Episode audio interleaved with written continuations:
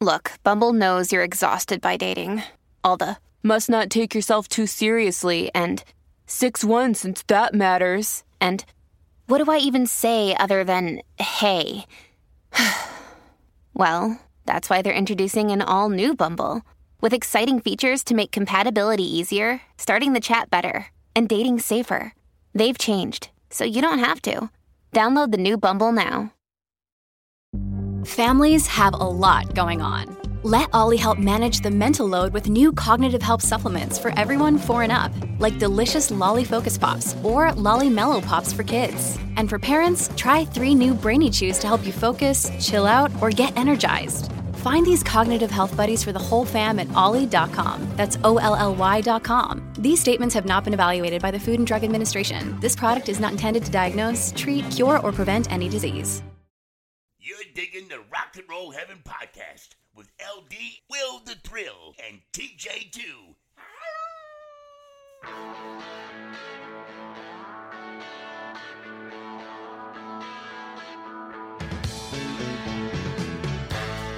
Hey guys, welcome to Rock and Roll Heaven, the podcast where we talk about the lives, careers, and deaths of famous musicians. I am your host, who is alive, Yay! LD. Back from the dead. Yay! And along with me for the ride, as always, is TJ2, the Deuce. Oh, that was good. That one was good. That was real- Mhm. Nice. What It are you sure drinking? What are you drinking? Oh, reliable tonight. Just a uh, a lovely Shiner Bock in a can. Excellent, excellent. And concluding our story is the storyteller, Mr. Will the Thrill. Greetings and salutations. Ah, it's good to be back, boys. It It is. sounded like you just cocked a shotgun. No, this What was the uh, the Hop Cloud IPA, which is appropriate that it's a San Diego beer, given our topic uh, this evening. yeah. Yes. Look at Hey, me. um, Oh. so for those who listened last time, um, LD introduced us and then died, and I think was resuscitated. much. Yeah, like Nikki Sixx, you just were on Yeah, there. I just, Yeah. yeah. I I could actually when I was editing that episode, uh, I heard the death in me. So uh, if for you guys who don't know, I'm okay. First of all, I'm not going to name drop the place that almost killed me, but uh, 'cause well, I- you I- actually did last week, but you cut it out.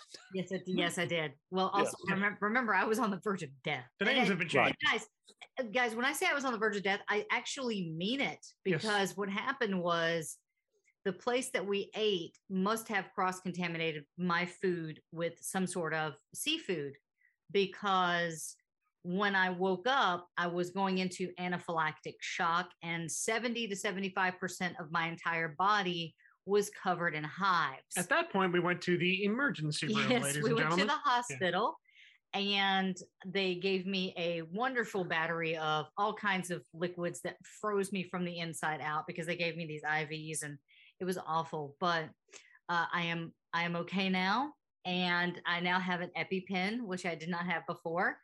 And so I'm a proud owner of a free EpiPen. Yay! Yes, but uh, it was we were in the emergency room till what four thirty in the morning. Like almost five. Yeah, it was yeah, it was it was bad, and I felt so bad because like there was one doctor there, and all I wanted to do was lay down, and I couldn't figure out how to change the bed. And I just want to be clear that he was the only The doctor, only doctor there. there. He was the only one on duty. So I, I felt for this guy. Yeah. Yeah. But uh, yeah. So uh, I'm back. I am okay now. Thank you guys online for all your your thoughts and your prayers and your messages. It made me super happy. So thank you guys. Uh, the other Um, that we need to talk. Oh, what is that? Y- Yes, well, there's a couple of things. First of all, uh, I, we need to reflect upon something in the last episode. Um, Will the Thrill and I had a lengthy discussion of Scrapple, We did. and I did so without disclosing that I've actually eaten Scrapple. Yes. Okay. And I just feel like I need to be honest with our audience. The the, the, the stuff that I made fun of for basically being peckers and lips, because that's essentially what it is. Uh, I have eaten it, and it and it actually didn't taste terrible. I'm sure they prepped it in a way that masked the, The- that it was yeah, peppers. it was. So it was. I went to a sort of fancy barbecue place, a little more high end joint, and we ordered like the charcuterie board or whatever. And they, you what you, but you have no control over what they're going to put on it. And it, it, what you're hoping they're going to put is their delicious um, in-house smoked bacon. It's like a chef's choice kind of thing. Yes, Yeah. a total chef's choice. And we did get some of the bacon, but we also got scrapple, and it actually tasted good. The but it was like a weird meat souffle. It's like if if meatloaf and cornbread, you know, did like a you know what I'm saying on your plate and had a baby. That's kind of what it tasted like. It was like cornmeal in it, and the the texture was really weird, but it didn't taste terrible. So Yeah. just full disclosure there on my part.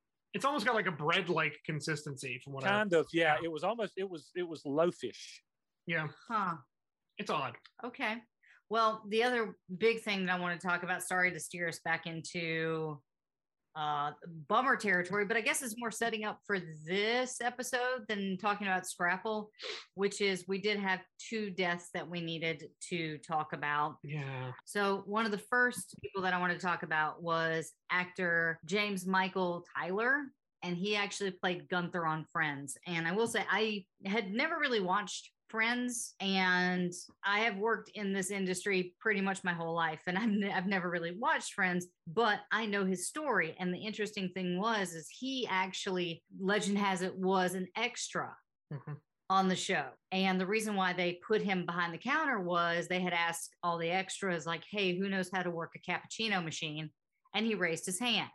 And that turned into, okay, well, you're now working the cappuccino machine to, you know, having a semi regular background gig on the show to slowly becoming like someone they reference to becoming an all out character. And that's kind of the dream, you know, is to, to, to be that good and uh, he passed away. He was, I believe, 59, and he passed away of cancer. And and I have a fun fact. Fun fact. He was a graduate of Clemson University. Really? There you go. Wow. He he he actually matriculated first at I, mine and LD's mother's alma mater, Anderson, and then he uh, transferred to Clemson. Yes, he is a he was a proud Tiger. Excellent. So he was a Trojan, then a Tiger. Correct. Excellent. Well, uh, he will be sorely missed. He, you know, from all accounts, he was a wonderful guy. And so the other one that we need to talk about, and I am going to avoid any kind of fluff, was the tragic death of Halyna Hutchins. And I will say that it, the minute that I heard this breaking story, if you guys don't know, she is cinematographer DP that was working on a film called Rust. And the reason why I knew about this film was because um, my sweet, sweet Jensen Ackles actually had a role in it. And uh, everybody knows how much I Jensen, Jensen Ackles. Um, but she was killed on site by the gun that was supposed to be in the scene. And we're still getting information. So I don't I don't want to speculate on anything, but it, it, it sucks. Yeah, it's it's eerily reminiscent of Brandon Lee's death. Brandon Lee. I was going to say Oh. it, it sounds very similar to what happened to him. Right, where basically there was, I guess, improper preparation of a firearm on the set. It was discharged, and the bullet, I understand, struck Halyna and and the director too. So two people were struck, and unfortunately, Halyna lost her life. And she is a mother. She has a son.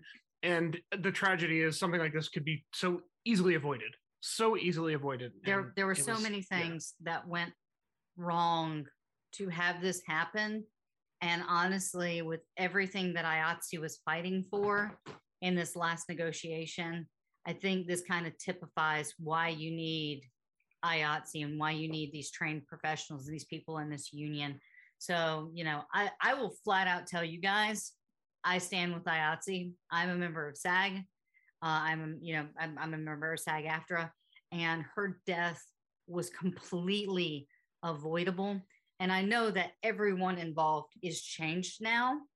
There are people that will never work again. There are people that, that will need extensive therapy. But the fact is, our hearts, our thoughts, and our prayers go out to Halyna's family and her friends because the thing is, when you work on a film set, you become family. You become a family. When you work on a show, that becomes your extension because you are working 12, 13, 14, 15, 16 hours with these people, five days, sometimes six days a week. You see these people more than your your actual family in some cases. There were two weeks where I didn't see Will because I was working on a film. Yeah. But those people are now my family too. And so, you know, it's this is a horrible tragedy. And it's something that uh, I could get incredibly angry about. But I will just say, you know, both of those deaths very tragic, uh, and and we will be thinking about. There's there was actually a third one. Oh, Oh, really? That that that that stru- that actually struck me when I saw it a couple of days ago. Peter Scolari. Peter Scolari passed away. Yeah. oh my I gosh! no yes, idea. yes, he did. for those who Oh, those, those don't remember, he was uh, on Bosom Buddies with Tom Hanks. Oh, I best remember him uh, from one of the funniest sitcoms ever to air on American television, Newhart. oh my god. Yeah, god, Newhart that was great. Funny. Newhart was so completely freaking forgot funny, man. Peter Scolari. I'm so sorry. Oh God, I suck. Uh, how did he pass If- away? I, you know what? I, I, I don't think I saw a cause of death, but um, I, I think he was early '60s. Maybe he wasn't especially old. I think he was about 66. Okay, maybe mid '60s then, but not not not elderly by any stretch. And Not um, at all. just super. That that show was magic, and he was so good on it, and was so funny. Everybody, every character on that on that program was hysterical. Well, he's one of those. He just had that comic sense where he could just be there and you'd be laughing. Yeah, and it, it was it was cancer as well. So Oh, so both. Michael and and uh, Peter both passed from cancer. Basically, I think they were both fighting it for the same amount of time. They've been fighting it for two years. So Oh wow! and and he was open about it. He was very open about it. Yeah, unlike Norm, who kept everything quiet and Yeah, yeah. Mhm. David. Oh wow. Yeah. Ah, Yeah, James James uh, came out last June or July and talked about. I actually remember that oh wow. where he came out. He's like, "Yeah, I have cancer. I'm fighting it." You know, but Hmm. anyway, so let's uh let's get back to happy fun times with Jim Yeah, Croce. a- yeah, boy, that's a. I was going to say, but we went ahead and got all the sad stuff out of the way because I'm uh, sure we're, this is just going to be mirth and sunshine and rainbows and unicorns and puppies for the rest of the The, uh, time. the laugh a minute, uh, comically charmed life of Jim Croce as we get back to it. Um, guy who never had anything wrong, just uh, life unfolded for him like a flower. Mm, That was sarcasm, of course. Um, and so, dear listeners, we bring you back to the story of Jim Croce, part five, the fifth and final act of our tale. And like many great stories, we are going to begin at the end. September 21st, 1973, 4:35 a.m. Pacific time. Ingrid and her son AJ are asleep in their San Diego home when the phone rings. She immediately wakes up, grabs the phone. She thought at first it was Jim and actually answered saying, Jim? But it wasn't. It was her stepmother on her father's side. Ingrid, it's mom. Are you all right? Yeah, why? What's the matter? I was watching the Today Show and there was a terrible plane crash. And Jim's dead, right? Those are Ingrid's exact words. And please note that was not a question. Ingrid knew Jim was dead. Jeez. And in later interviews, Ingrid felt that she had always known. Now, if we go back two years ago, Jim and Ingrid would host a number of types at their farmhouse. We discussed that, mostly artistic musicians and whatnot. And one time they invited a psychic named Dan to come over and give them sort of an astrology reading and a psychic sort of, you know, fortune telling. This is what he came back with. And remember, at this time, Ingrid is still pregnant with AJ the first thing he told them was that they were going to have a son and their son would have a strange birthmark. And if you remember last week adrian james was born with a blue birth birthmark on his buttocks.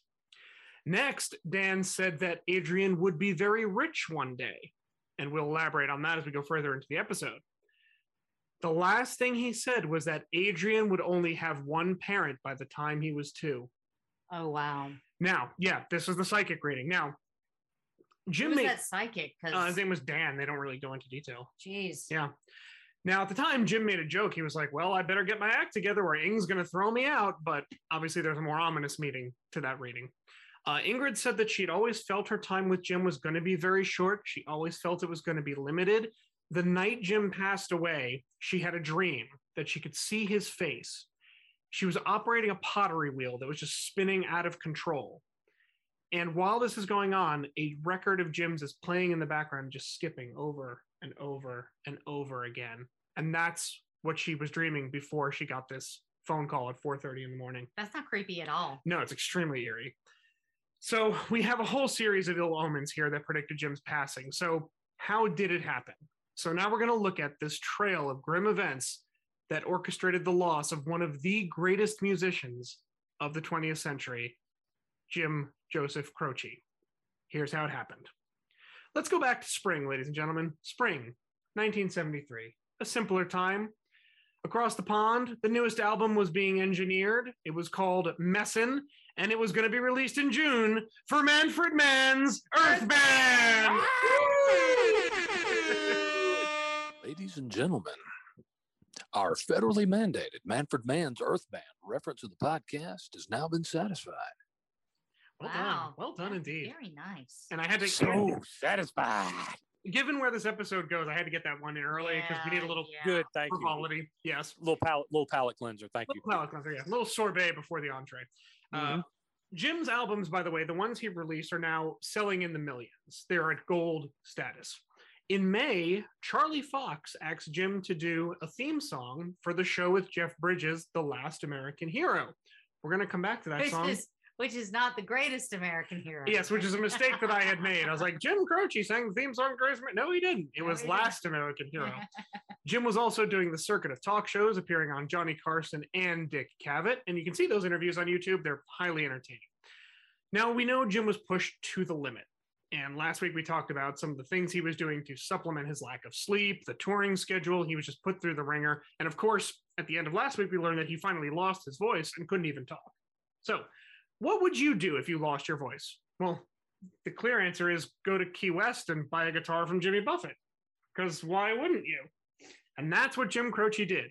He went down to Key West, he stayed with some friends, bought a guitar off of Jimmy, and the entire transaction took place on notebook pads. Jim wrote everything. Uh, once he got his voice back, Jim returned to California, where he was playing a number of shows on the West Coast. He played the famous Troubadour, which we know, the Santa Monica Civic Center. Which, that's closed now. Did did it close down? I think it reopened. It was closed for the pandemic. Oh, I thought it like Yeah. shut Uh, down. no, I think it's. I, I hope it's back. Uh, but very famous musical venue on Santa I- Monica Boulevard. which is one of the few that I actually haven't been to. It's a great space. It's very intimate. Yeah. Yeah. So Jim was in residence in California for almost a month, and he was really starting to like it.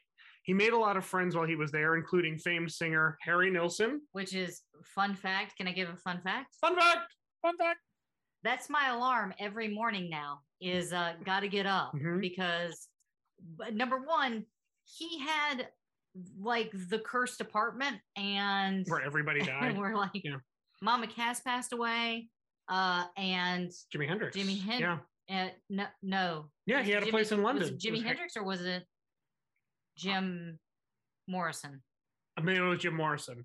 I think it was Jim one of those two. Died like Harry he, he keeps coming up. Mhm. Like Harry is one of those people that just keeps coming up. He was very pervasive in the music scene at that time. Yeah. Of but- course, no one forgot to get up. but it's also like such a catchy song and it's a great way to wake up in the morning. So Yeah, so he was one Jim actually connected with, along with David Mason, who was a trumpet player from Britain, Leon Russell, who you all know. Yep. I work with Great, the great Leon Russell. Yep, Dylan, Stones. I mean, the list goes on and on. And of course, someone Lindley has met, comedian and actor Cheech Marin. yes, Yep. that's that's one of those weird celebrity things where I actually got to sit down and talk with him about art because he's an he's actually a huge purveyor of art in Los Angeles. And Which is- weed. and weed. And yes. funny enough, not not not entirely. That's not his bag anymore. That's more. That's more. Yeah, that's more. That's more Tommy's Oh, bag. That's more Tommy, Tommy. yeah. That's more Tommy. Which, by the way, I randomly get emails from Tommy Chong. I don't think it's actually Tommy Chong, but it's like, "Have you checked out my new strand?" And I'm like, "Why are you emailing me?" Well, it's interesting that you mentioned Cheech and his art because that's actually one of the things he and Jim would bond over. Jim would go back to his place and they talk about art and all this stuff until like four o'clock in the morning. And yeah, they'd smoke weed. Um, I'll give you now a, a grim fact. Grim fact. There it is. Of all those people I just mentioned, Harry Nilsson, David Mason, Leon Russell, Jim Croce, and Cheech Marin, Cheech is the only one we have left. oh my gosh! All those people are gone. Somebody wrap Cheech in a some bubble wrap or something. Yeah, keep that guy around, man. Uh, Cheech had actually met Jim and Maury at the Troubadour. He said he really liked their music. They invited him back to his place. They talked about art. They played music, and they'd hang out till the sun came up. And actually, they were very good friends. So Jim was friends with Cheech for the rest of his life. Oh wow. Wow. So now we get to a stickier subject, and that's Jim's marriage. And TJ, you and I in the episode last week kind of dissected this and what Jim was going through. Suffice to say, it is largely believed he was not entirely faithful to his wife Ingrid. We don't Right. like that here. Right. There's a few cases that were brought up even before he started touring. In fact, when they were at the farmhouse, one of Maury's girlfriends named Lindsay was actually seen around Jim. She was giving him a massage. And apparently she told Jim that he, she loved him, which caused a rift between him and Maury. Uh, also, there was a time when they were in San Diego at a restaurant, and Jim was talking up the waitress and said, "Hey, you know, what are you what are you doing later?" And she's like, "Oh, you know, I'll meet you, whatever." And she leaves, and Maury's like, "What are you, what are you doing?" And Jim's response was apparently, "No, no, no, she's there. I'm here," referring to Ingrid. Huh. No, So- no, no. See, if I yeah. ever see another woman giving you a massage, I'm breaking both her hands and your neck. That's fair. That's fair. Unless it's like a professional, I go to a Or- place and pay somebody. Yeah. Yeah. Or I just call my brother and tell him what you did. That's fair. I would, yeah. I'm see. I'm not. I'm not going to do that. So we don't have to worry about any of these things. Um, also, when Jim was home, he would often go out a lot. He wasn't home a whole lot. He would. He had a good friend named Melvin Goldfield. They go out drinking, stay out till dawn. Um, and another case, uh, there was actually a time when Maury came to Jim's hotel room one morning on tour, and he just said, he, "This is his quote." He said, "I don't know how you do this to Ingrid. I can't do it to Carol." Huh. So, but the most condemning, and I think LD, you, you obviously don't like the subject matter, but there was a very love actually moment where Jim comes home. Is there a necklace? There is a necklace, yes. Ah. In a box was a gold necklace among Jim's things. And Ingrid's like, oh. And Jim quickly stops and goes, yeah, that's an S for you. It it wasn't. An S for you? A surprise. Remember they referred to surprises as S's? yeah. Um, Okay. Uh, clearly- maybe like it had the letter S, and I was like, No. that's S for Ingrid. But uh, In- Ingrid clearly, yeah, I know, right? It's silent. um, so needless to say, the, the cat's kind of out of the bag. And that does bring us to our first song, ladies and gentlemen. TJ, you and I talked about this one. It is a Jim Croce classic and sort of a tone setter for his final album, I Got a Name. We're starting off with Lover's Cross.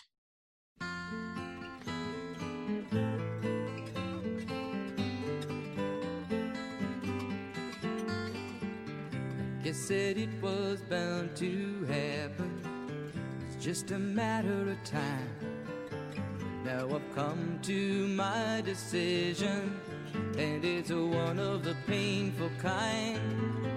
Cause now it seems that you wanted a martyr. Just a regular guy wouldn't do. But baby, I can't hang upon no lover's cross for you. You really gotta hand it to you. Cause girl, you really tried. But for every time that we spent laughing, there were two times that I cried. And you were trying to make me your martyr. And that's the one thing I just couldn't do. Cause baby, I can't hang upon no lover's cross for you. Cause tables are meant for turning, and people are bound to change. And bridges are meant for burning when the people and on the same. Still, I hope that you can find another who can take what I could not. He'll have to be a super guy or maybe a super god. Cause I never was much of a martyr before, and I ain't about to start nothing new baby, I can't hang for no lover's cross for you. These tables are meant for turning, and people are bound to change.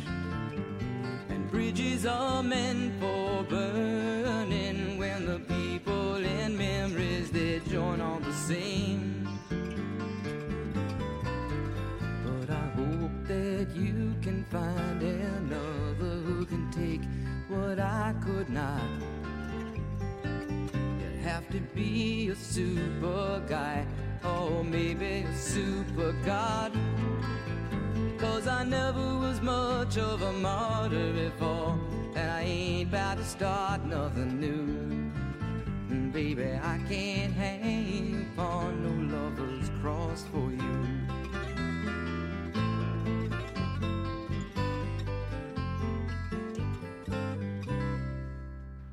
And that is Lover's Cross, first released on the I Got a Name album from 1973. That was really pretty. It is, but the subject matter is very dark. Yeah, I don't like if that you part. hear the lyrics, um, TJ, which I'm sure you've investigated those, correct? Yes. Uh, uh, yes. I was going to say, yeah, that's funny to hear LDC. Uh, yeah, it was really pretty because because basically he's singing, "Oh yes, I boned the waitress." Yeah, pretty much. Um, and and many believe that this album is sort of a confessional album for Jim. Obviously, it's released after his death, but a lot of it's kind of a confession and apology to Ingrid. And if you listen to all the songs straight through, it really holds up in that regard. Mm. So it's, it's Yeah. very interesting. So as I mentioned before, Jim's kind of on tour. He's back home. He's on tour. He's back home. He booked some good gigs: American Bandstand, Midnight Special, Rock Concert, Helen Reddy. So no slouch names there.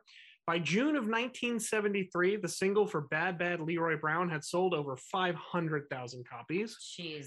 You Don't Mess Around with Jim went gold, also over 500,000 copies. And Jim still broke 200. Ugh. Yeah. And they, they do something later that you're going to hate even more, but we'll, we'll get there. Time, there'll be time to bash the record label later. Uh, Jim at this point was also nudging people to book him on TV shows. He really liked being in California. He really liked appearing on the shows and actually was talking to Cheech to kind of get him into movies. And Cheech was like, Yeah, you'd be great. You know, you'd be a great actor. And Jim was a natural performer, so it might have worked. Now, I do have a retraction, ladies and gentlemen. Retraction. Oh. If you remember two episodes ago, we recounted Jim's hilarious car woes, remember? The number that I put that I put out there was 10 cars that year. When Jim appeared on Carson, he actually said the number of cars he went through was 13. Oh wow. In in a, in less than a year, he went through 13 vehicles. Oh so Yeah. lit, lit, literally one every four weeks. Pretty So much. That's that's that's basically my brother. he's just turning them up. No, your brother hasn't had near that many cars. Oh, T. How many cars have you had? It ain't 13. In my lifetime, oh, like a lot, but not in a year. There was a, Yeah. there was a time where you wouldn't stop hitting deer. Yeah, I hit lots of deer. I legit had a pair of underpants sucked into my engine once that I still don't want to really uh, talk too much about that. Um, leave that off the table. Yeah. Um, I was driving down. Uh, I was driving down the highway once, and an entire wheel came off Oh, jeez. okay. and passed me. And rode, went down, past me, continued to go down the road, hit a curb, jumped uh, a like a bridge gate, went rolled along a creek bed, down a hill, and hit someone's house Wow. with me chasing after it. Because you know, once once the whole wheel comes off, your car pretty much just stops. Yeah, yeah, that'll do it. Yeah. Oh my god. Well, I think if you look at the numbers, if you combine any two of us, that's still fewer cars than Jim Croce had in that one year, Yeah. Sure. Yeah. uh, which is really funny. Hmm. Uh, so things are about to come to a head on the home front for the Croces. He comes back from break. Ingrid is seven months pregnant, and she basically lays it out. She's like, Look, I know you're screwing around. This tour schedule is crazy. We don't have any money. This has to change. Like, if this doesn't change, she says she's going to leave. So she's like, I'm out. She actually calls Jim's booking agency, uh, ABC Dunhill, who's promoting it. And she used these words, which are now quite ominous. If you don't get him off the road soon, you will have one less artist to promote. Huh. Really eerie. Now that's prior to him writing that letter. Oh, yeah, the letter comes later. Yes. Okay. Yeah, the letter comes later. So in the end, he talks to ABC Dunhill. Ingrid talks to them, and they agree we're going to do this last tour. Okay. Jim missed the shows as we mentioned because of his voice. So we have these shows in California. We've got a tour of Europe. We'll make up the ones we lost in Texas and Louisiana, and that's it. You're done. So, okay. Now, at this point, Jim's rate to book him was about 10,000 a night, which is almost 60 today, but his salary didn't change. That is such. Yeah. You know what? We have a.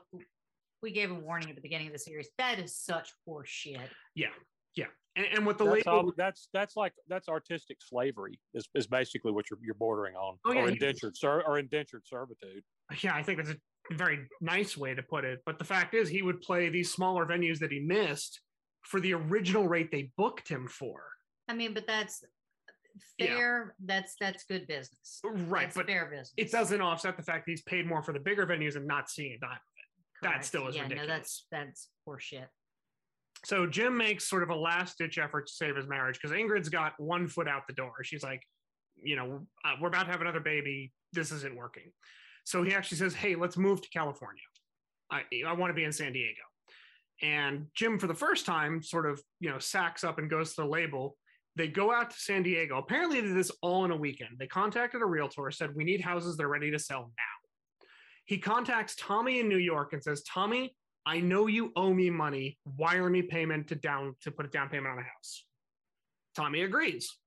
And so the Croces purchased their San Diego home in Point Loma, which, for those of you who know San Diego geography, is on that little peninsula that comes out on the western side of the city and it comes down to Coronado Island. It's really beautiful, great restaurants, cliffs, and the famous Point Loma lighthouse is Is there. is that where the the the hotel is? I believe it is in Point Loma. That yeah. is such Mhm. okay. Number one, that is a beautiful area. Number two, there's a road, I think, and correct me if I'm wrong if we have listeners in San Diego, but I think that road that you go, I think it's the Hotel Coronado. Mhm. Um, if you turn right, you can see the hotel on your left. If you go straight, you're in like Mexico, like you've crossed into like Yeah, you, you can take the freeway down over the border. Yeah. yeah. That makes sense. Yeah. so always kind of had a panic attack when I was driving down there because I'm like, I don't have a passport. Well, they probably let you turn around, but yeah, Yeah. but but it's the border, and yeah, no, you're absolutely right. It's right there. Yeah. Hey, Will, I hate to interrupt, but we do need to take a short sponsor break. And we're back.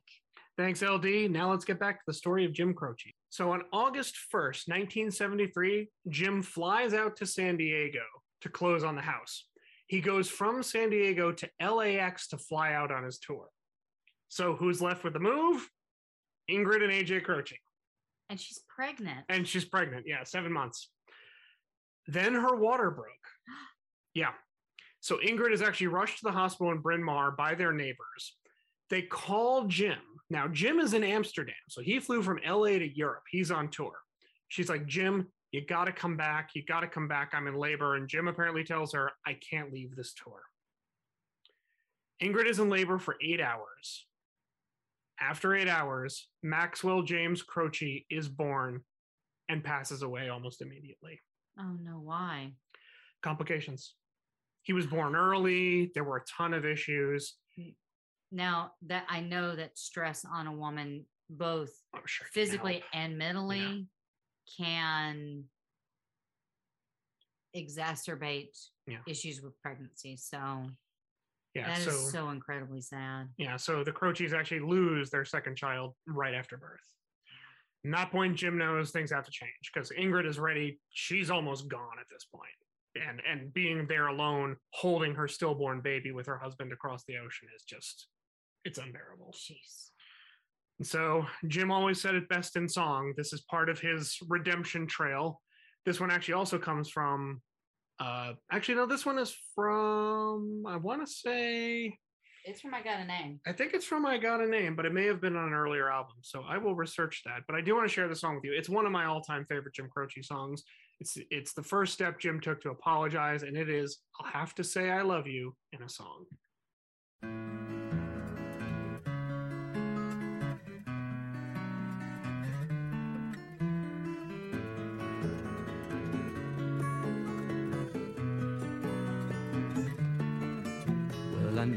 It's kinda late.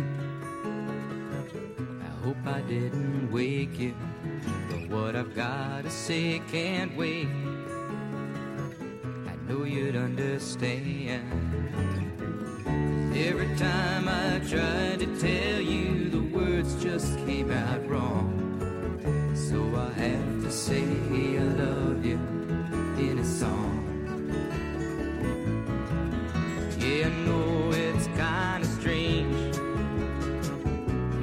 time I'm near.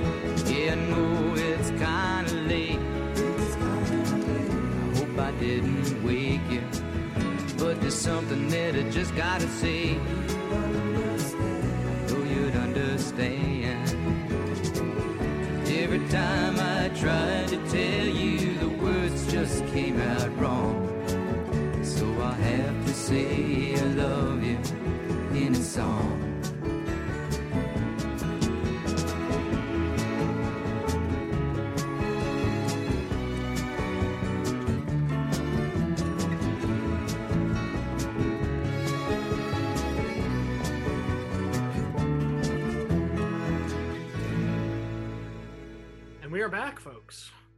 I'll have to say I love you in a song, also from I Got a Name, I mean, 1973. it's really pretty, but you know, if you weren't a dick, you wouldn't have to write it. yeah, his behavior at this point's highly questionable. Dude could write a song though. We can admit, we can agree on Yeah. that. You know. Oh yeah. He sure could. Um, and I would never excuse any of the things that we're talking about him doing. Um, but they, I, I want to, I want to think one of the things that perhaps pushed it is they've, he's had a rough life, man, like a Oh, yeah. really rough life, and the Oh, yeah. time he's had of it in the years of his, you know, adulthood as he's tried to pursue his dream have just been brutal. Yeah. And I mean, he's getting absolutely royally boned by his record company financially. You, he probably feels like he's beating his head against a wall in terms of actually trying to get any kind of acclaim or success or attention, which it's it's finally starting to come at, at the, the time frame we're in now. But do you almost just feel like that's like the only perk? I- Yeah. Again, n- would never excuse that Right. under any circumstances. I'm just saying though, you're out on the road, you're eating a, a you know treat on saltine crackers you bought from a gas station. You, I mean, you're you're driving yourself from show to show. You're not sleeping. You're not making any money. Eh, Yeah, it's it's just and, and if you think about everything leading up to that too, their marriage was always troubled in some way. I mean, look at his parents. They opposed everything. His Right. marriage, his career. Oh, just- and then finally, yeah. like you think that there's a breakthrough with him and his father, and then he dies, and his mom's like, "I hate you. You killed your dad." yeah, you're responsible for this. It's just uh well, this is where Jim begins the long climb back to redemption. He comes back to the US immediately. Basically, he calls a record label is like, My baby son is dead. I'm going home. Like that's the end of it. He goes straight to the hospital in Bryn Mawr and he actually arranges for everything they own to be shipped to San Diego. So he just has it shipped. Don't know how much that cost. Don't know if Tommy fronted the money, but he did. Um, they gave him some downtime to grieve, obviously. And they said that we'll pick up when you're ready. We'll record your third album and then we'll pick up this tour. And again, that'll be it. Final tour. So that album, I Got a Name, would be Jim's final album for ABC Dunhill and the last of his career. So by late August, Jim and Maury head to New York to record I Got a Name. And actually, this is one of the albums that has one of the only songs that was co-written by another artist, and that was actually Maury Muehleisen. Uh, he co-wrote Salon and Saloon, Huh. one of the tracks on there. By December 14th, so they're recording for about maybe three weeks, give or take. Jim goes back to San Diego for his family before departing on his final tour. That night, he and Ingrid actually walk through the city of San Diego. They go through the famed Gaslamp Quarter, which some of you who know San Diego know that's kind of the downtown area. And at that point, it was not the place he wanted to be. It's schmancy now. Oh, it's very schmancy now. But it used to, it got the name the Gas Lamp Quarter because they would have gas lamps in front of the brothels. Interesting. Yeah. I feel like that was information that was in my brain that you just resurrected. Quite possibly. And at this point in the 70s, it's not a good area. They walk downtown to the corner of Fifth Avenue and F Street, which actually today is just north of where Petco Park for the Padres is in downtown San Diego. Huh. They see a giant closed building and they talk about how great it would be to open a restaurant there. And Jim says, you know, think of it, Ing. We could bring all our friends to play music. It sure looks like San Diego could use some good food and good music. At back at the house, he's looking at the pictures. Again, that famous one of him holding the little cigarello with the mustache and everything. And Jim takes one look at the photo and he goes, I look old. I mean, I'm only 30. And let's be honest, it's we were talking LD, it's a hard 30. That's you Yeah. can see all 30 on his face. You can see 30 and 30 more, I would think. I mean, but like he's had a rough life. He's earned every one of those lines. Oh yeah, yeah. That's a lot of a lot in those 30 years. yeah. And again, he says they spend one last night together, and he said, Ing, this is it. After this, I'm done. I'm quitting. I'm coming home. He leaves for his final tour on September 16th, 1973. Four days later, Jim Croce would touch down in Natchitoches, Louisiana to make up for the gig that he lost earlier that year. And just, just so you know, that's the, I had to read how to pronounce, look up how to pronounce that. just, just try that one, LD. now that's that. Yeah. Well, you know, that's my home state. Right. So but the, the spelling of Natchitoches is quite difficult to, to navigate. Uh, so those of you who are playing along with the home game here, Natchitoches is actually in the northern part of Louisiana. It's near Shreveport, and the famed Northwestern State University is there. When they land, Doug Nichols, who is the vice chairman of the Big Name Entertainment Company, that's the one that ABC actually used to book Jim at all his engagements, met them personally at the airport, picks them up. He would be the first person to see Jim in Natchitoches and the last person to see him alive. On that day, September 20th, Jim touched down with Maury Muehleisen, Ken Cortez, Dennis Rast, George Stevens, who was actually a comedian who opened for them, and pilot Bob Elliott. They went straight from the airport to the auditorium at Northwestern State University. This show was largely considered one of Jim's finest. He actually did a double encore, and the last song he played before he left the stage was Time in a Bottle. Aw. There were 2,000 attendants. Not a single person was sitting down by the end of the show. Everyone was on their feet. At that moment, Ken Cortez, who is actually Jim's agent with the label, approaches Jim to say that they've decided to cancel his break. They've actually booked him all the way through November, dude. Yeah. No. which bear in mind, this is now the 20th of September. His son's birthday is just over a week away. What a bunch of shit weasels these people were. And Jim lets him have it. Oh no. He said, I got to get back for my kid's second birthday. They're like, we booked these gigs. Jim basically says, I'm out. I'm done. He places a phone call to Ingrid right away. He tells her that he's got three more shows and he will be home for his son's birthday. At the very end of this call, he actually stops and says, Ing. And she says, What, Jim? I, uh, AJ's running all over the place. I got to go. And he says, I love you. And that froze Ingrid because he never said anything like that. She said, I love you too. We'll talk later.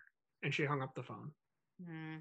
After that call, Jim sat down and wrote this letter to Ingrid, which I will read in its entirety. Dear Ingrid, I know I haven't been very nice to you for some time, but I thought it might be of some comfort, sweet thing, to understand that you haven't been the only recipient of JC's manipulations. But since you can't hear me, and since you can't see me, I can't bullshit.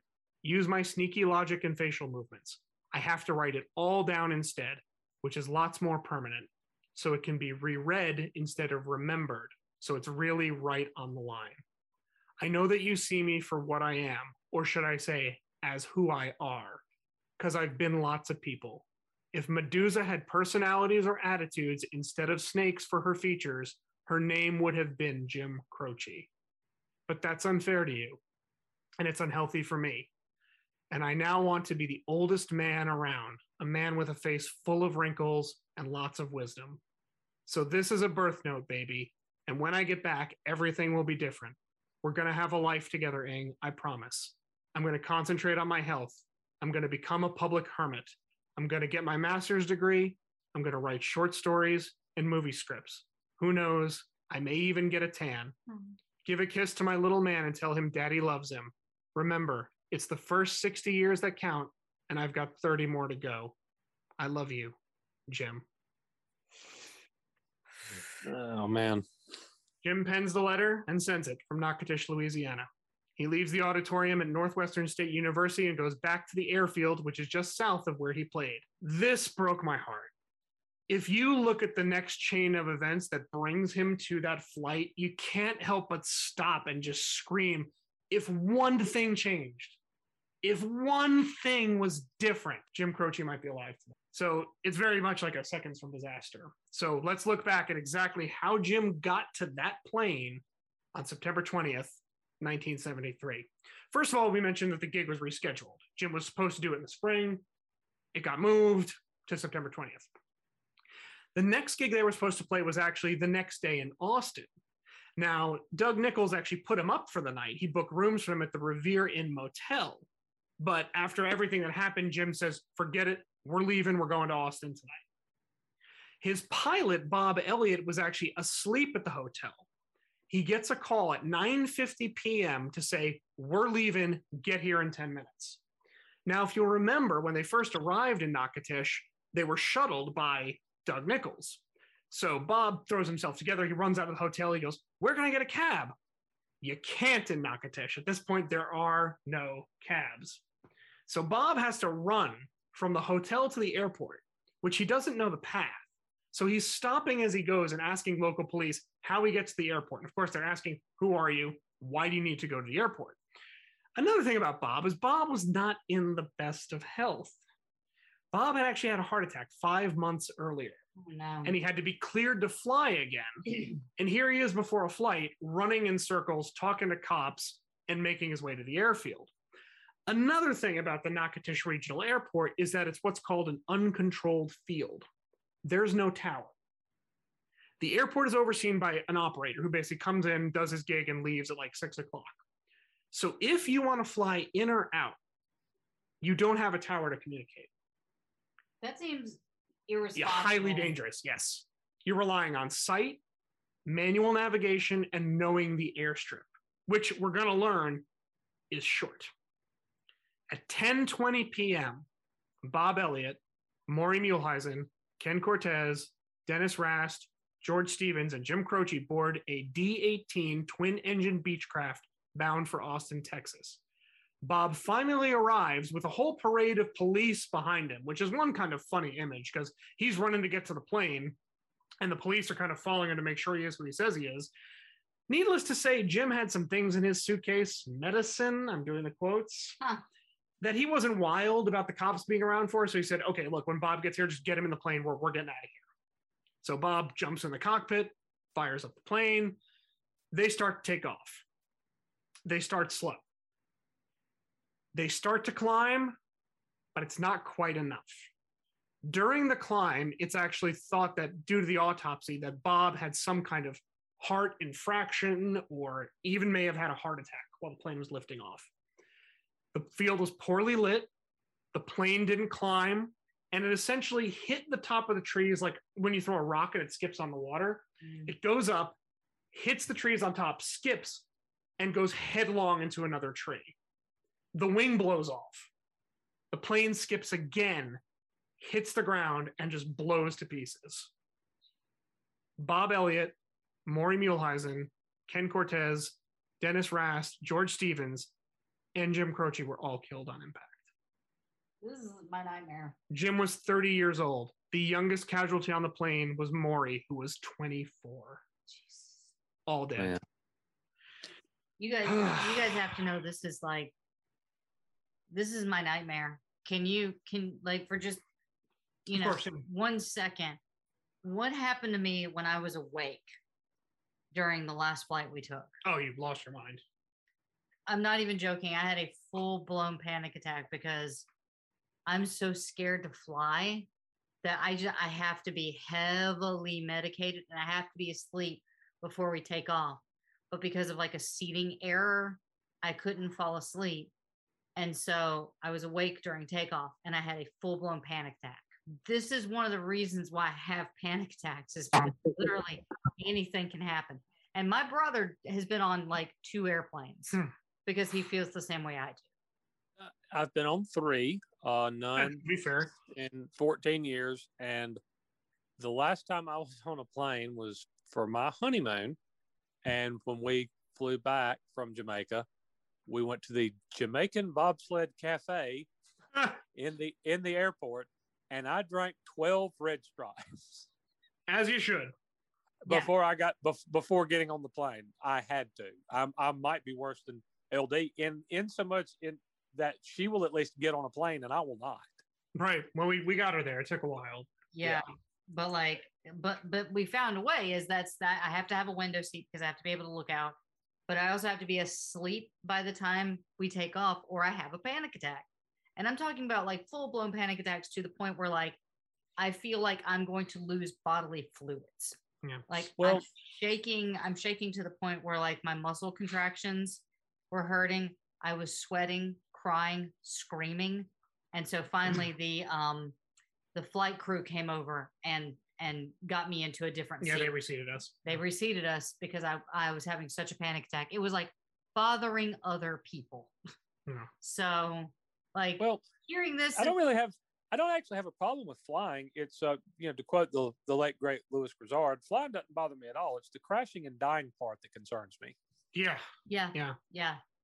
So this story is my literal nightmare. And it is so incredibly sad that so many of them lost their lives. And the youngest being 24. Yeah, Maury. Oh my God. Yeah. Jim was only 30. I mean, Yeah. she- and they all died. There were no survivors in this plane wreck crash. The reactions to Jim's passing were widespread, varied, and there was a lot of denial. One of the first people that got the call was actually Doug Nichols because he was on the ground in Natchitoches.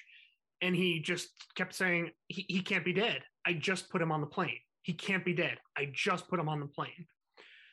The next day, Cheech Marin was scheduled to perform in LA. Just before he took the stage, a stagehand pulled him aside and said, Hey, man, you hear Jim Croce passed away? And Cheech was like, What? The applause starts for him to take the stage. And Cheech, he talks about this in Behind the Music, and it's so compelling. He just says, I'm going to leave this here for now. He goes out on stage, he does his whole show. Show ends, applause. Cheech walks back to the same moment, and suddenly he just stops and said, Jim's gone. Damn. Arlo Guthrie, Don McLean, as you know, were both friends of Jim's, were absolutely devastated. But of course, the worst of it was with Ingrid. Who had can, to- Can I? Can I? Uh, Yeah. Sorry. Can I interject? Yeah. It's interesting that him and Don McLean were so close because Don McLean did the day the music died, which was about Buddy Holly, Mhm. the Big Bopper, Ritchie Valens, and it, it was it was about which we covered in our day the music died, but that was about a plane crash. About a plane crash. And it could very well have contained uh Waylon Jennings. Yes, but we we covered all that. But Yeah. so so you know, it's it was Ritchie Valens, it was Buddy Holly, it was the Big Bopper, it was uh, you know, and and But so, yes, his his most but yes, his most famous song essentially commemorates a plane crash. The the victims of one. Yep. And if you want to know something that makes it even more eerie, one of the songs Jim played as a cover and allegedly played at his final show was La Bamba. oh, you're kidding Nope. me. Nope, he played La Bamba. Oh my god. Yeah. But it was Ingrid Croce who had to look her not yet two year old son in the eyes and say, A plane crash took daddy away. He won't be coming home anymore. Jesus. That was September 20th, 1973. We lost Jim Croce. On Monday, the 24th, Ingrid laid her husband to rest in a Jewish cemetery at Haym Salomon Memorial Park in Frazer, Pennsylvania.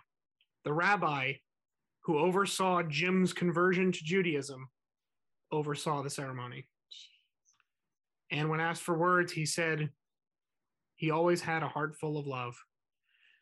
The funeral was attended by Jim's brother Rich, along with his good friend Sal, George Spillane, their neighbor, and among among others who attended and paid respects. Jay Lasker, who was the president of ABC Dunhill, actually said the following words Some people reach out and feel nothing. Jim reached out and in some way touched everyone. Some talk of love and goodness as if it remains alone, as if they alone remain its custodian. Jim gave his love and goodness as if it belonged to everyone. We are all now losers for not being able to spend more time with Jim Croce. And four days after that, AJ turned two. He even hugged his mother, who was crying, and said, Don't cry, mommy. Don't cry. They were completely alone. That's the same thing happened to our mother, correct, T? Do what? The same thing happened to our mother. Her father died on her birthday, her 16th Or- birthday. Uh, yeah, we're right. Yeah, we're right, right around it. You're right. Yeah. Because I mean, like her on her 16th birthday, she got the news that our grandfather died of a heart attack. So she lost her dad on her 16th birthday, which was, by the way, three days after Christmas. Yeah, I know. Oh, So That's terrible. So I mean, it's you know, we we didn't get to experience that, but my, our mom, Yeah. our mom did. And then like that's always you always spend that time when something happens like that on your birthday and it's like a celebration like oh you're still here but you remember that that loss that's that's Yeah. such that's such a horrible thing to like there are people that don't celebrate their birthdays because of specific things that happen I think we need a song break, folks. Um, I opted for this one because it sort of summarizes the the feeling of what's going on and how they're left with just these bits and pieces. And the song I chose to take this little break is actually from the "You Don't Mess Around with Jim" album, 1972. This is "Photographs and Memories."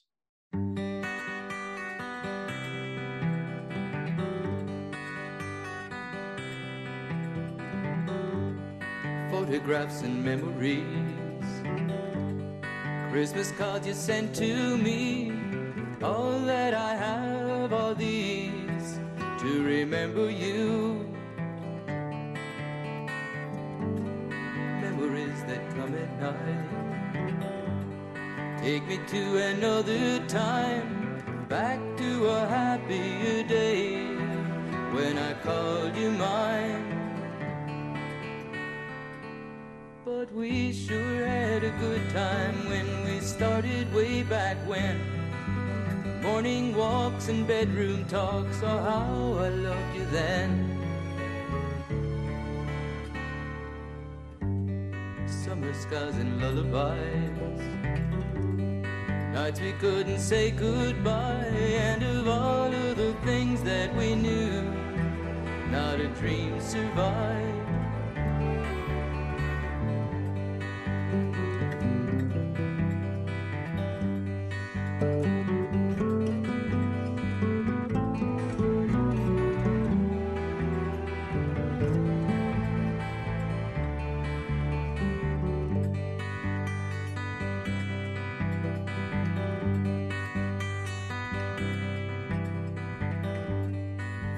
Photographs and memories.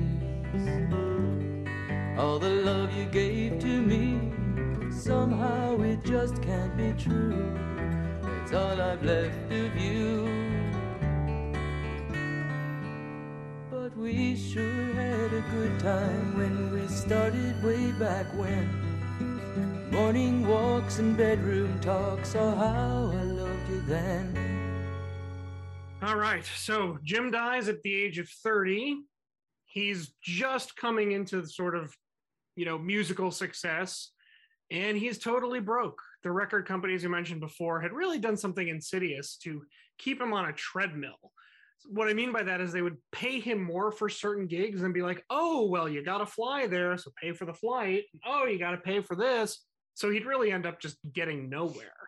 Uh, Ingrid actually said that while he was on tour, Jim actually had one pair of jeans and two t-shirts. seriously Yep. And now here's Ingrid. She's a widow. She's got a two-year-old son living in a house that Jim purchased with borrowed money. So situation's not looking too good. Immediately following Jim's death, Ingrid was actually approached by one of the A&R men at ABC Dunhill. He and Jim were very close, and they had often planned about getting away to Costa Rica. In fact, Jim would often joke, "Well, if you can't find me, I'll be in Costa Rica." So they sort of built up this getaway to go there, but unfortunately, Jim never lived to see it. So this guy, Corb Donahue, approaches Ingrid and says, Hey, look, maybe you need to just get out of here for a while, you know, take some time, bring AJ, just escape, get away from this. And she's like, Yes. So she takes AJ, they go down to Costa Rica and sort of regroup. And coming back from that, Ingrid decided she was going to do two things. She was going to give back and she was going to take back. Good and the last is for Jim's music. So Ingrid gets back to San Diego. The first thing she does is charter a Head Start program in conjunction with Costa Rica and establishes a children's school in Point Loma. She even wrote some children's books.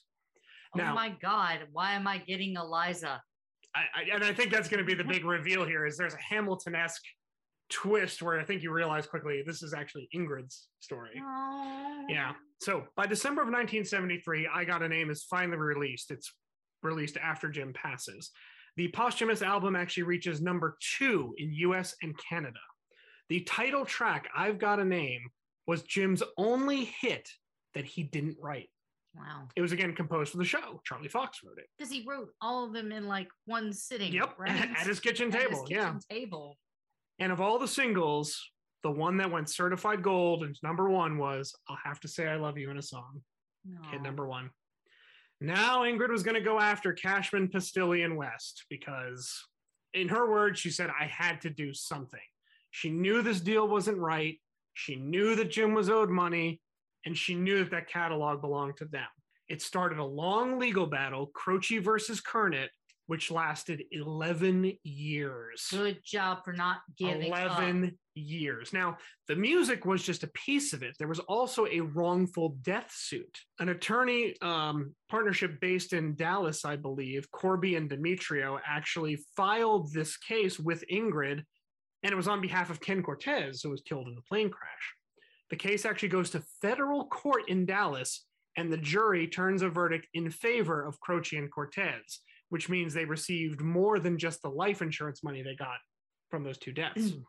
the odd thing, though, is Jim's and Ken's were settled in court. The cases for Maury, George, Dennis, and Bob were all settled out of court. Interesting. Yeah, very strange. And I actually looked up like court transcripts, and I don't speak legally, so I got a little lost in it, I'll admit. Ingrid spent the next few years raising her son. She was the acting vice consul for Costa Rica for the city of San Diego, so she's going back and forth. She was continuing again a more than a decade long legal battle for Jim's royalties. And she actually made sure AJ got his rite of passage trip to Israel so he could be officially recognized in oh. Jewish faith. And also, this is a fun fact. Fun fact. Yeah, we kind of need one. Allegedly, Ingrid became a runner, and in 1983, she finished the Stockholm Marathon in three hours and 37 minutes. That's faster than what you did. Yeah, she killed my time. Absolutely.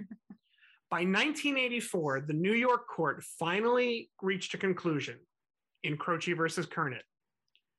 They appointed Ingrid the heir of the estate to James Joseph Croce. Yay! She was awarded 50% of the income from Jim's music, which had been withheld, and 50% ownership of the catalog.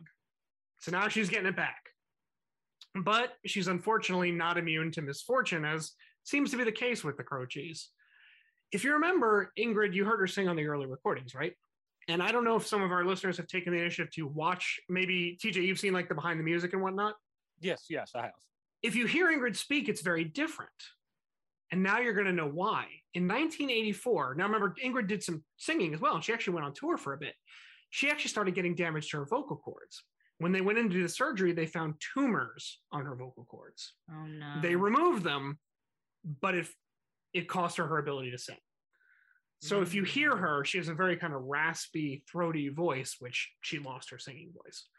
So once again, Ingrid's feeling pretty down about life. She's home. She's not sure what to do. She actually actually invites a friend over. She's like, I can't sing anymore. I'm fighting these lawyers. You know, all this is going to hell in a handcart. And she makes some food while her friend is there. And her friend goes, You know what you need to do? You need to open a restaurant. And she goes, Well, that sounds great, but you know, where am I going to do it? She goes, I know a place. Her friend takes her to the storefront at Fifth Avenue and F Street, Is that the same? the same place where she and Jim were talking about opening a place. Uh, It was available Still? At that time. Yep. Ingrid buys it. She turns it into a bakery and a cafe, and she actually starts running a catering kitchen and runs into a problem. People smell the food she's cooking, come over, go, uh, can I buy that? And they just want to eat it right then and there. So she figures, well, I need a restaurant. She sets up some tables and then charters a restaurant space. And then she expands. And in four years, Croce's Bar and Grill is opened in San Diego. That is awesome. So we're going to change it up into a little lighthearted tune here. This is actually one I really enjoy off of I Got a Name to commemorate the occasion of Croce's. Here is from Jim Croce, Top Hat Bar and Grill. This is a song I've been thinking about for a long time and just got it finished uh, about a week ago. It's kind of like one of those places that I was talking about before, after working in it for a long time, those roadhouse gin mill kind of places that you see in movies more than you see in real life anymore. But they're real congregation places for characters. And I wrote a song about one of these bars, kind of place I was working in called the Top Hat Bar and Grill. And that's his old funky tunes back.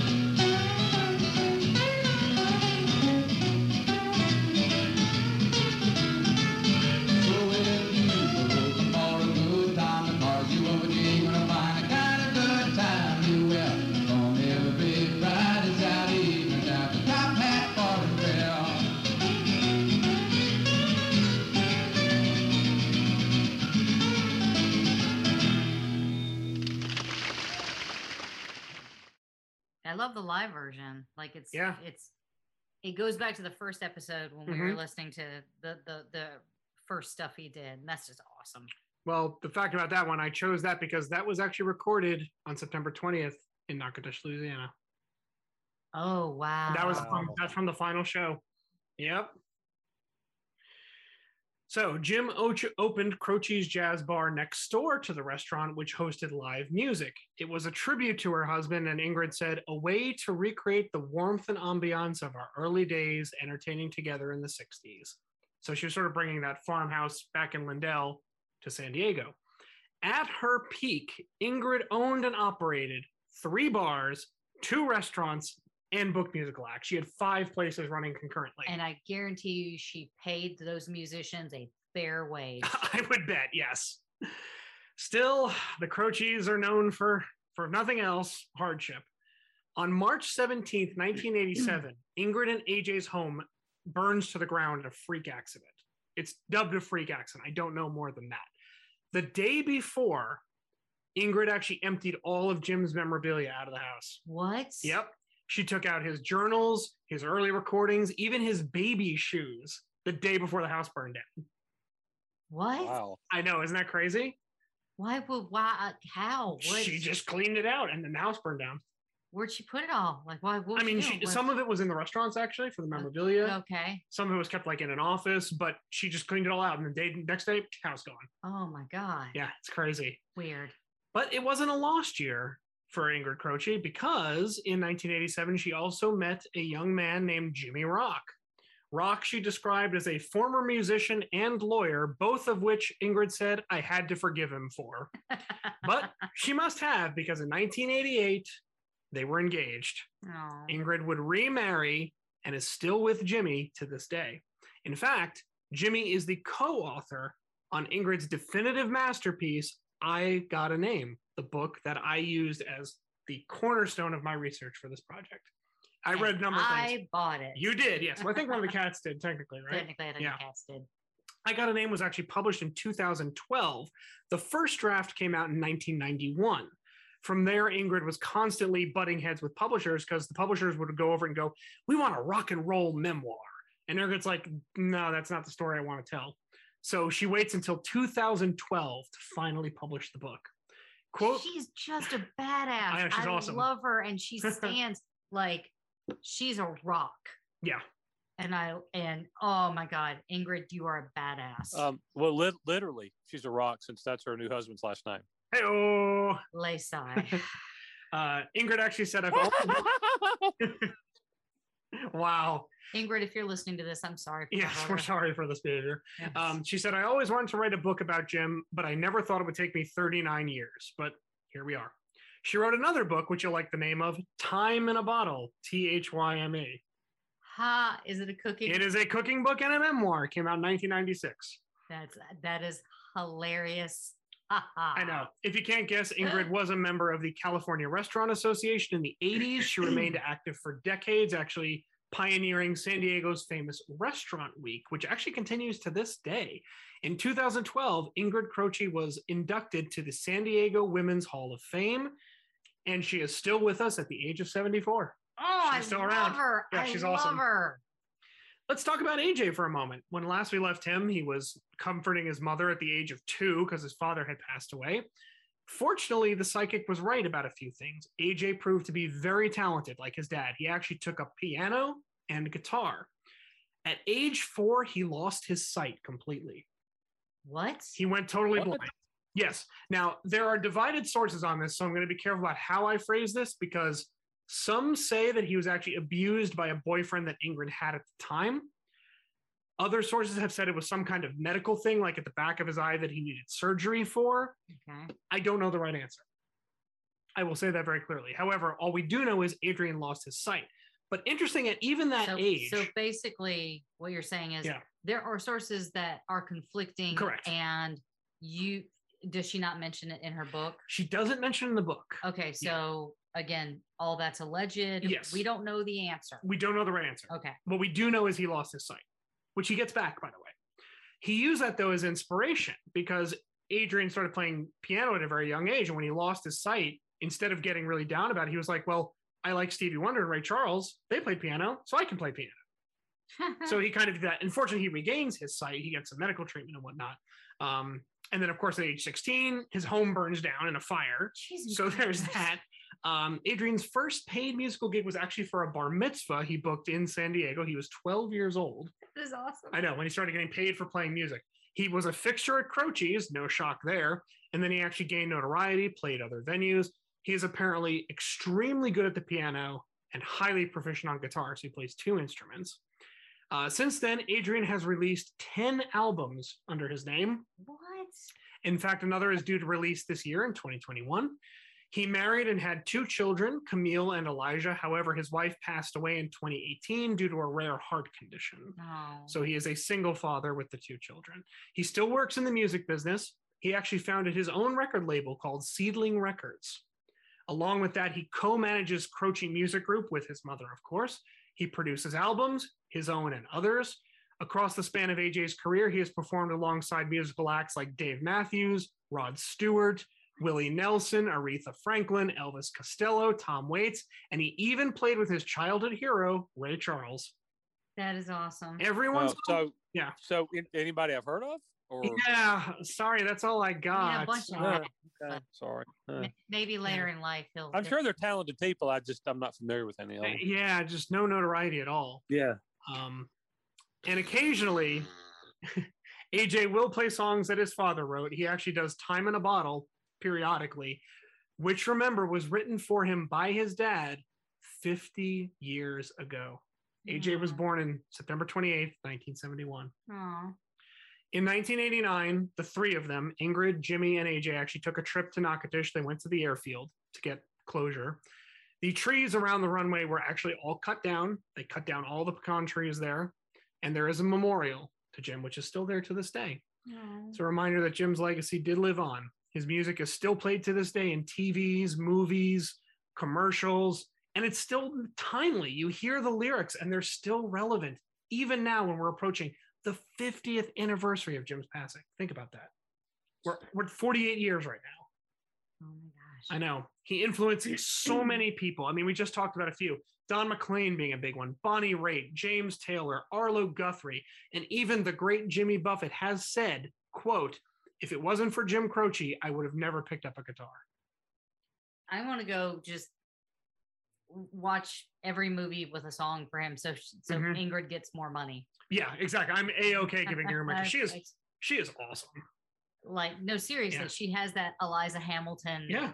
thing where yeah she had the tragedy but her life continues and you know she's like i stop wasting time on tears and i Mhm. live another 50 years and it's not enough And she's still going.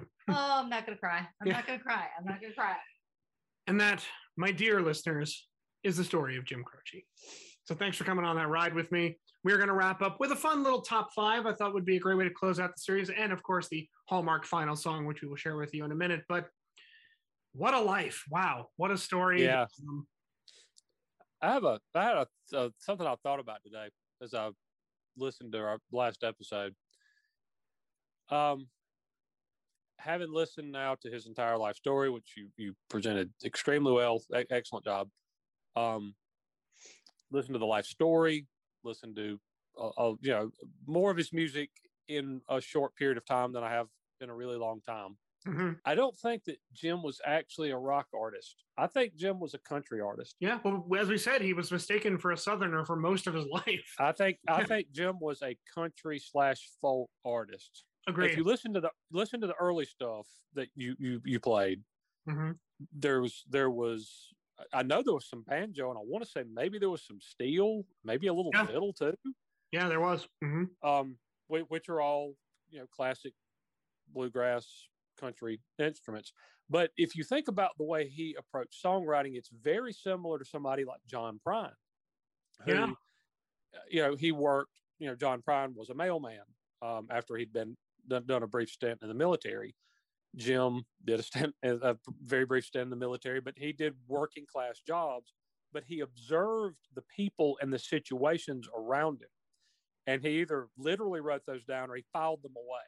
And he ended up writing these stories about these people, a lot of them working class people, very similar to somebody like John Prine. Mhm. Um, but that's much more a hallmark of country and folk artists than it would be of rock artists.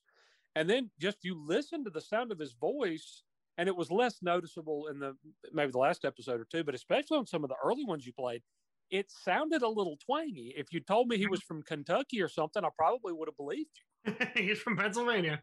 And Yeah. he's from Pennsylvania. And um but there was something about the the the the tone of his voice.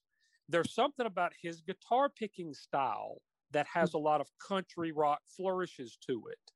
Well, I think that's largely credit also to Maury Muehleisen, you know, who I, think was an unsung hero of his work. I mean, all that guitar work, that, that's Maury, you know? Right. He died at 24 years old. It's like, oh my God. Yeah, but if you if you go back to the where he found inspirations for songs that a lot of them dealt with working class, you know, hardworking people, that there were country traditional country instruments in a lot of his early work, that Mhm. there was a little twang in his voice, and that a lot of the guitar stylings of the stuff that we played, particularly in the last episode, there was something that struck me about it. I'm like, that that this that's a very country picking style that I'm hearing. So to me, I, you know, he's always sort of labeled as a rock or folk rock artist. I kind of think that's a mislabeling of him. I really do. I think that's fair. And again, you look at his contemporary James Taylor, I think those overlap almost perfectly with that style of guitar that you're talking about. Sure, sure. And you could, you could, you know, he's JT is sort of acknowledged as being kind of a country rock guy, but and he's released albums that are straight country. They go right. Sure, sure, oh, oh, sure. They, they, yeah, sure, they sure have, and, but but they have a lot of similarities in that way, actually. Mhm.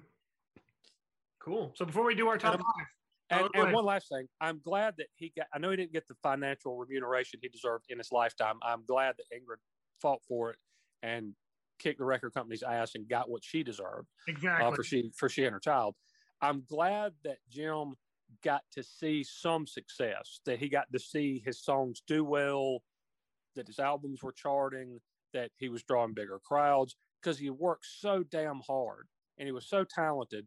And you just as you're sitting there laying the story out, you're like, God, when is the break coming? When's something good going to happen? yeah. and not much did really but i'm glad that he knew before he left that people loved what he was doing and he was reaching and touching people because he didn't get a lot of the other rewards that he should have gotten financially in particular so i'm i'm glad that by the end of that he got to see big crowds of people singing along with the songs and enjoying it he got to see his name at the top of the billboard chart and stuff to know that his work was appreciated he at least got that Right. And, and and to this day it's appreciated. Like I said, it's still relevant. The music is still being played, which I'm sure, you know. Ing- Ingrid talks about this in her book. You know, she hears the songs and she just smiles. She knows that, you know, he's he's still there, you know.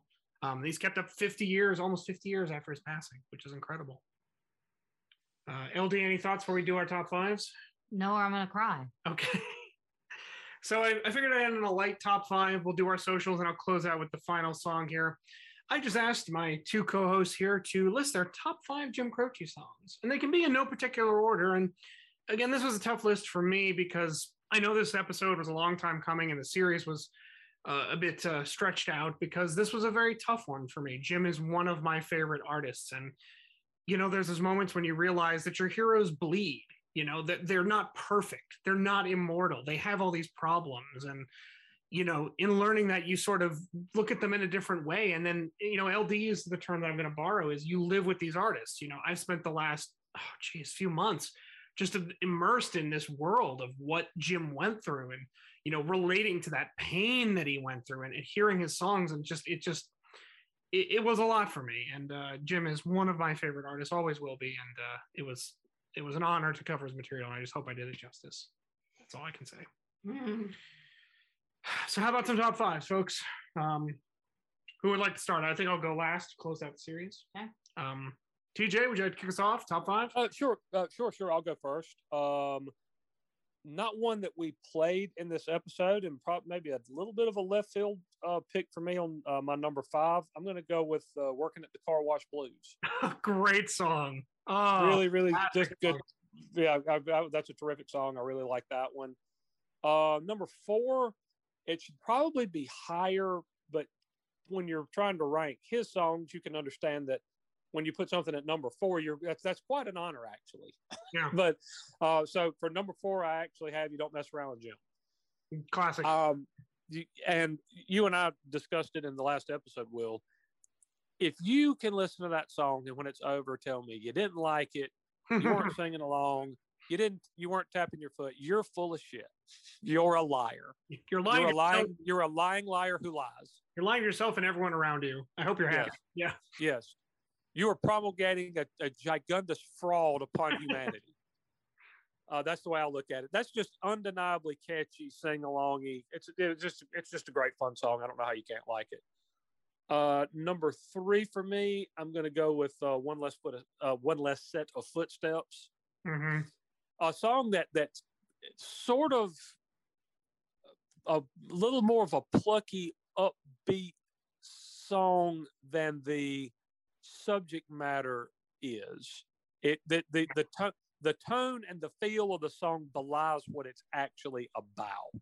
Right, which is kind of different from Lover's Cross, which sort of steers into that. Yeah. Right. Uh, for sure. Uh, number two, these got really hard to rank, and the the the coal pile is pretty big for the ones I'd like to put on here. Uh, number two, I'm going to go with uh, "I Have to Say I Love You" in a song. Great one. Um, I know that um, LD essentially said, "Well, if you weren't a you know doo doo pot who didn't love Jesus, then you know you wouldn't have to write that song." Yeah, it's it's an apology song. It is or whatever. But it's it's an apology song, but it's it's but it's it's but it's a great one. Um, I I would I would bet most people would forgive anybody anything if that's how it was. I'm just gonna say.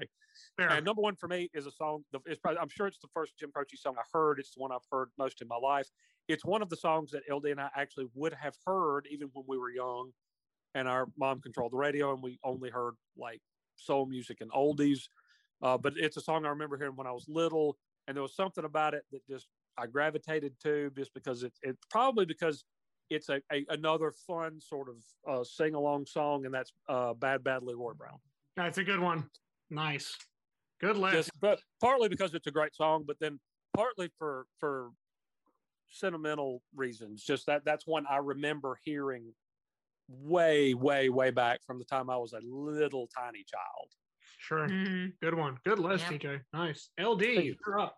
All right. You know what? I'm going to piggyback on him and tell you that the first one on my list was Bad Bad Leroy Brown for the exact same reason. For number five. For, well, well, I don't, I didn't. I, the Oh, there's no order. There's no order to Okay. mine except for the number one spot. Okay. Okay. Um, uh, Bad Bad Leroy Brown again. We used to have a station wagon and no seatbelts, and that song would come on, and both me and my brother would bop to that song. Yep. And I remember distinctly being like six, and my favorite line was, "He looked like a puzzle with a couple, of pieces, gone." It's so great. Yeah. And I remember singing that. My mom looked at uh my dad and was like, I don't know if she should hear this because that's murder. And Yeah. and I remember going, Mom, I know about murder. That tells you anything about the life. But yeah, that was that was one of those like sentimental songs where you know it's it's got to be on the list. Um, my second one was one that I didn't know until this series, which was "Balls to Your Partner." That's fair. because it's like a six minute song, and it's and it is salty and It it's is- sussy and it it's is bowdy. Bowdy. Yes. Bowdy. Howdy. I love it. Um, and it's an earworm. It is absolute earworm. Mhm. Um, another one that I had was Walking Back to Georgia. Good one. It is a beautiful song. And it's again, it's an apology song. it's also a double meaning because he's talking about a person and the state. So it's done very well. Yeah. Yes. But uh then there's one that's kind of tied to my first choice because when I heard it, I I automatically equated it with not only Jim Croce but the other song, which was These Dreams. That is a great song. And it's oh, a gorgeous, gut wrenching song, but it sounds like my sort of like my number one song, which of course is Time in a Bottle. Yeah. And I think that I would be bemised, bemused, bad, Remissed. remiss, bemised. Uh, what? Missed. Sierra missed. Kiss is on my list. Right. Sierra Nevada. What? Um, you guys, there is a great use of time in a bottle in X Men. Which was It's which Days of Future Past. X Men Days of Future Past. It's It is flawless. it is seriously one of the best, not just scenes in an X Men movie, but it's one of the best scenes in a film. and I Period, yeah. remember we were in the theater Mhm. watching it, and I am losing my mind We may have to watch that because yeah, it's it's so it is so so good. It's the character of Quicksilver, and he puts his headphones on and he does he runs around the room, and you guys know Quicksilver has super speed, so they actually shot it how Quicksilver sees the world when he's running.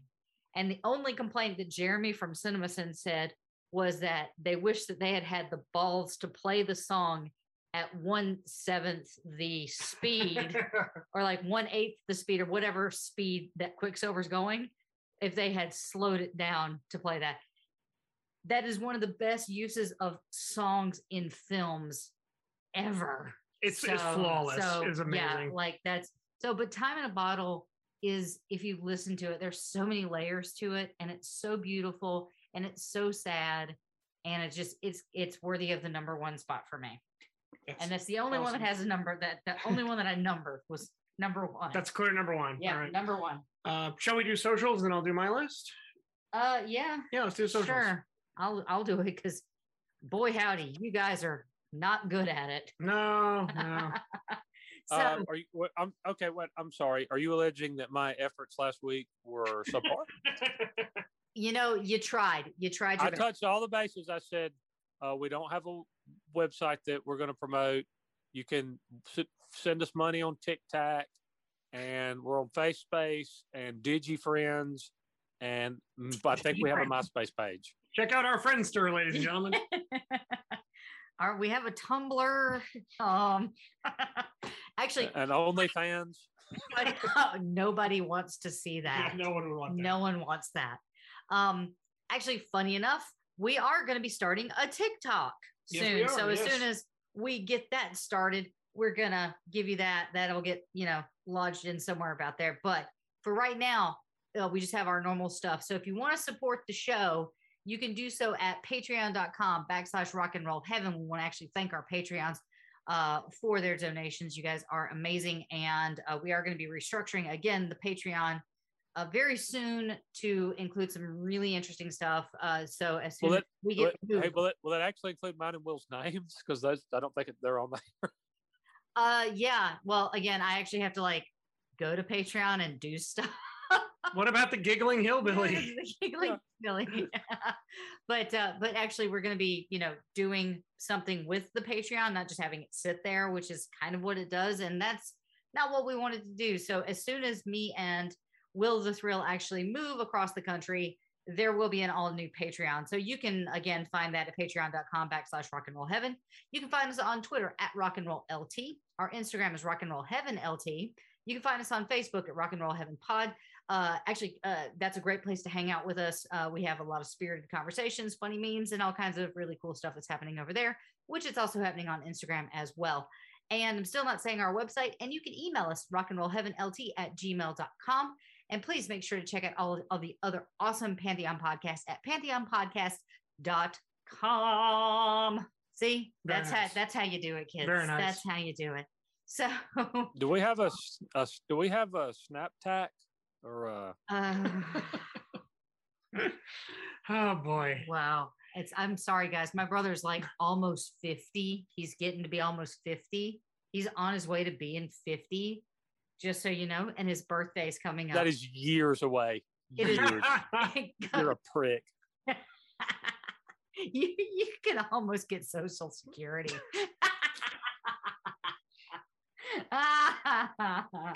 anyway, Yeah.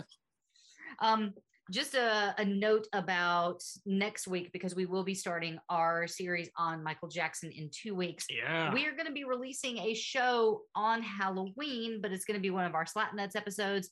Uh, I just need a little bit of extra time to prep for our Michael Jackson because I don't know if you guys know this or not, but he had kind of a busy life basically from birth. And so these episodes are going to be super dense. And so uh, we will have that Slap Nuts episode out on the 31st on Halloween to spookify And we for listening experience. that, that's great. We we anticipate finishing the Michael Jackson series sometime in 2027. I mean, we're going from Jim Croce, who had five albums in his entire life, to Michael Jackson, who had like five albums in a year. I mean, yeah. it's going to be quite a change. it's going to be it's going to be really really heavy and really really dense and probably really really long and i'm you know what? I would say i'm sorry but i'm not. I'm not because every person deserves their story to be told and that's what we do here kids. So uh so like i said uh check out the episode on the 31st and then we will see you in two weeks time with the beginning of michael jackson. So i'm going to actually turn it back over to will. I want to thank you guys so much for checking this episode out. Again, we'll see you soon. I love you all. Thank you all for your, you know, awesome messages. And I am feeling so much better. And I just, I love you guys so much. So thank you and good night. Uh, TJ, would you like to say anything to our audience? Yeah, bite me. See, that's what happens when you get old. You just get grumpy. All right. Go eat some soup. yeah. Have your mashed peas. All right. Well, well, well I'm gonna Go eat some soup from that place again. Ah, All right, let's I- close it out with my top five from Jim Croce, which very similar to the dreaded Wilburys list. Travis is adopted. the dreaded Wilburys uh, incident, as we'll call it. Uh, if you ask me tomorrow, I'll probably have a different top five, but I feel pretty good about We- this one. We tried to sell we tried to sell LD to gypsies. They gave her back. They're like, nah. It's because Yeah. my fashion sense was too sexy. No, no, uh, no, we're no. Y'all can actually have this one back. We're we're good. Yeah, Thanks. We're good. It's, it's all good. Yeah. But but we'll repave your driveway on the way out. it's the least we can do. so my top five, ladies and gentlemen, in descending order. I do have "Walking Back to Georgia." Again, great song off the "You Don't Mess Around with Jim" album. I also included the closing track on that album from my number four, "Hey Tomorrow," Oh, which was recorded originally and then re-recorded. Something just optimistic about it, and that's sort of the pattern of Jim's songs. You have extreme optimism, and then just "I'm sorry," uh, and then it's kind of like "My life is going nowhere." So you have a bit of an extreme there. Number three is the classic, which I think you had on your list, LD. I'll have to say I love you in a song. If you're gonna do an apology song, that's that's how you do it. I did not have That's that on how my you do it. Oh, I thought you I did. did Maybe not. TJ, I think you had. I it. did. Yes, I, I had it on my list. Yeah.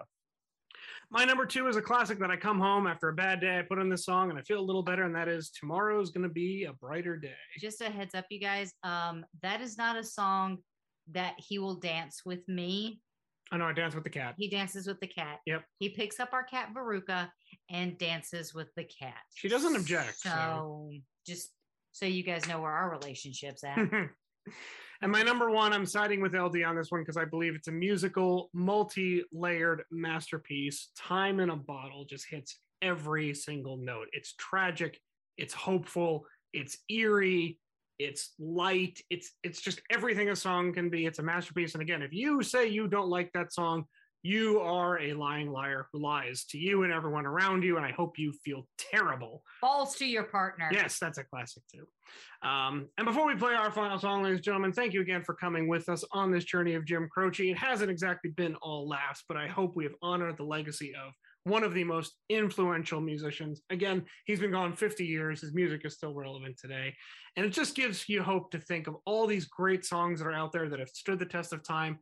They were written by a scared young man from Philadelphia in the middle of the night over his kitchen table because he knew he was going to be a father. There's something very inspiring about that. And if you ever look at your career and wondering it's going nowhere, just Jim Croce. I mean, his entire life led up to a career that finally peaked and then he passes away. Uh, so just know that uh, there is hope, ladies and gentlemen. Take care of yourselves, be good to each other. And I will leave you with the final song. This is actually one of my favorites. I didn't include in the top five because Jim didn't write it, but its impact is undeniable. Let's close this one out with I Got a Name from the album of the same name, 1973. Thank you, Jim Croce.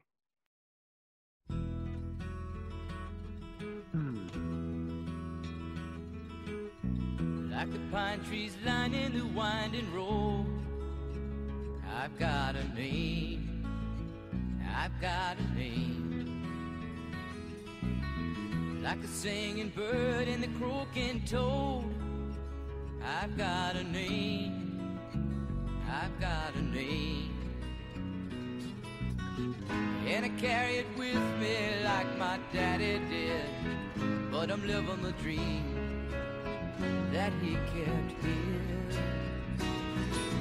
Moving me down the highway, rolling me down the highway, moving ahead so life won't pass me by.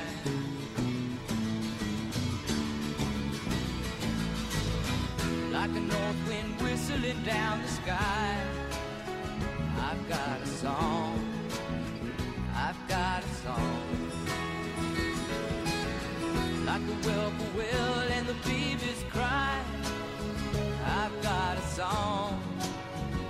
I've got a song.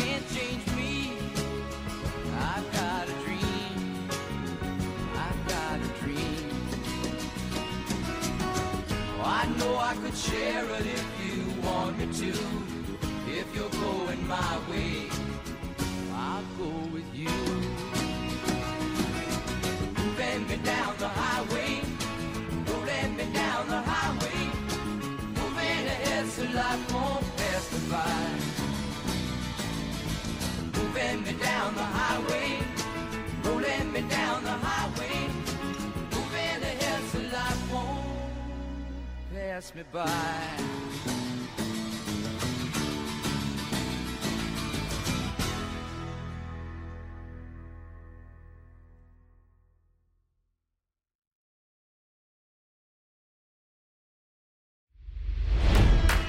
It's NFL draft season, and that means it's time to start thinking about fantasy football. FantasyPoints.com features industry leading experts and prognosticators using proprietary hand charted data to help you score more fantasy points. FantasyPoints.com is the place to go for whatever kind of fantasy football you play. Whether you play fantasy football, daily fantasy sports, or do a little bit of everything, Fantasy Points has the meticulously researched content to guide you to victory. And why wait for the fall? Fantasy Points also covers the new spring football league, the UFL. Join the guru, John Hansen, Scott Barrett, Joe Dolan, and other massive names in the fantasy football universe with an exclusive offer. Use code Pantheon for 15% off any fantasy points package, including the all in package, with access to every article, tool, and data nugget that Fantasy Points has to offer. That's fantasypoints.com and code Pantheon for 15% off at Fantasy Points. Fantasypoints.com. Code Pantheon. Score more fantasy points.